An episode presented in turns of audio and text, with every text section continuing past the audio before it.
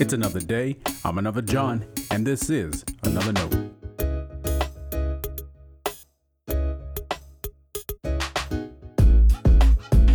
Today's edition of Another Note is titled The Right Time to Eat.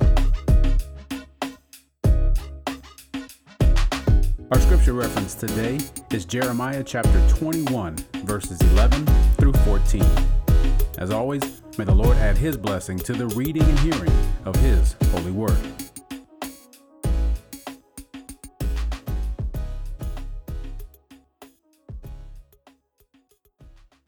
To the house of the king of Judah say, Hear the word of the Lord, O house of David.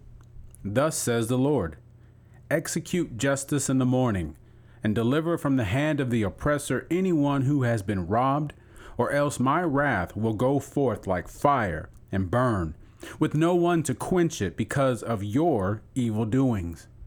See, I am against you, O inhabitant of the valley, O rock of the plain, says the Lord. You who say, Who can come down against us, or who can enter our places of refuge? I will punish you according to the fruit of your doings, says the Lord. I will kindle a fire in its forest, and it shall devour all that is around it. This is the word of our Lord. Thanks be to God.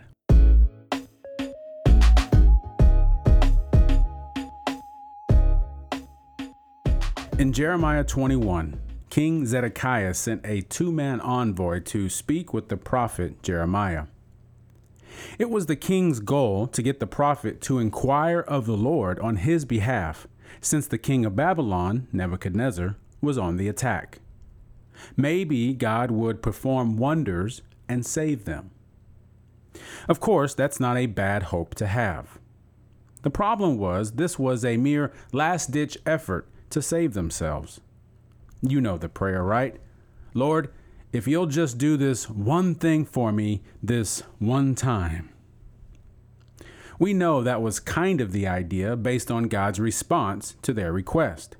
It's an assurance their enemies will prevail against them. There is, though, a linger of hope. There was a way to turn the situation around.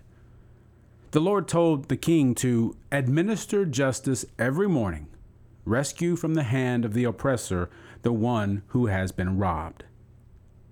Let's consider a few points within that charge.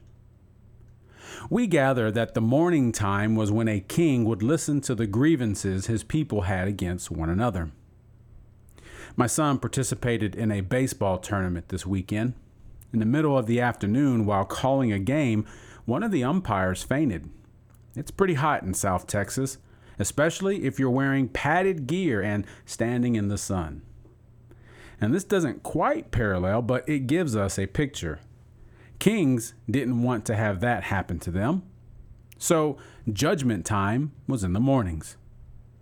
You can also read that into Ecclesiastes 10:16. Woe to you, O land, whose king is a lad and whose princes feast in the morning. Blessed are you, O land, whose king is of nobility and whose princes eat at the appropriate time. It appears King Zedekiah and his rulers did not eat at the right time. What did God want from the king now?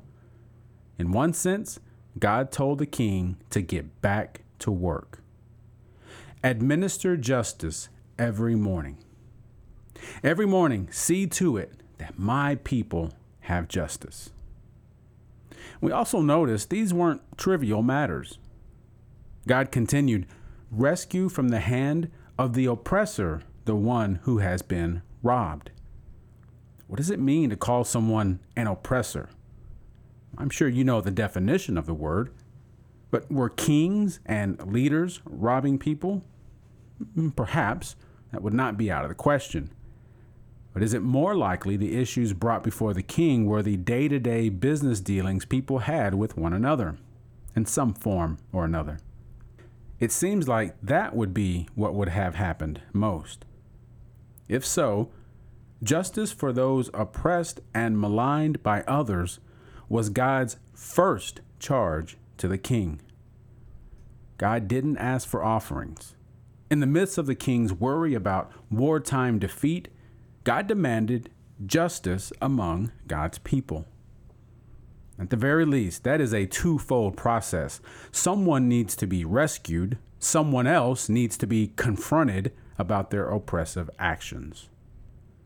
Now, what does that, all of that, teach us about what kind of ministry God might lead us to do? What might that suggest about how we engage with the social issues we face today? At the very least, we can sense that justice for God's people is a priority. Stay blessed.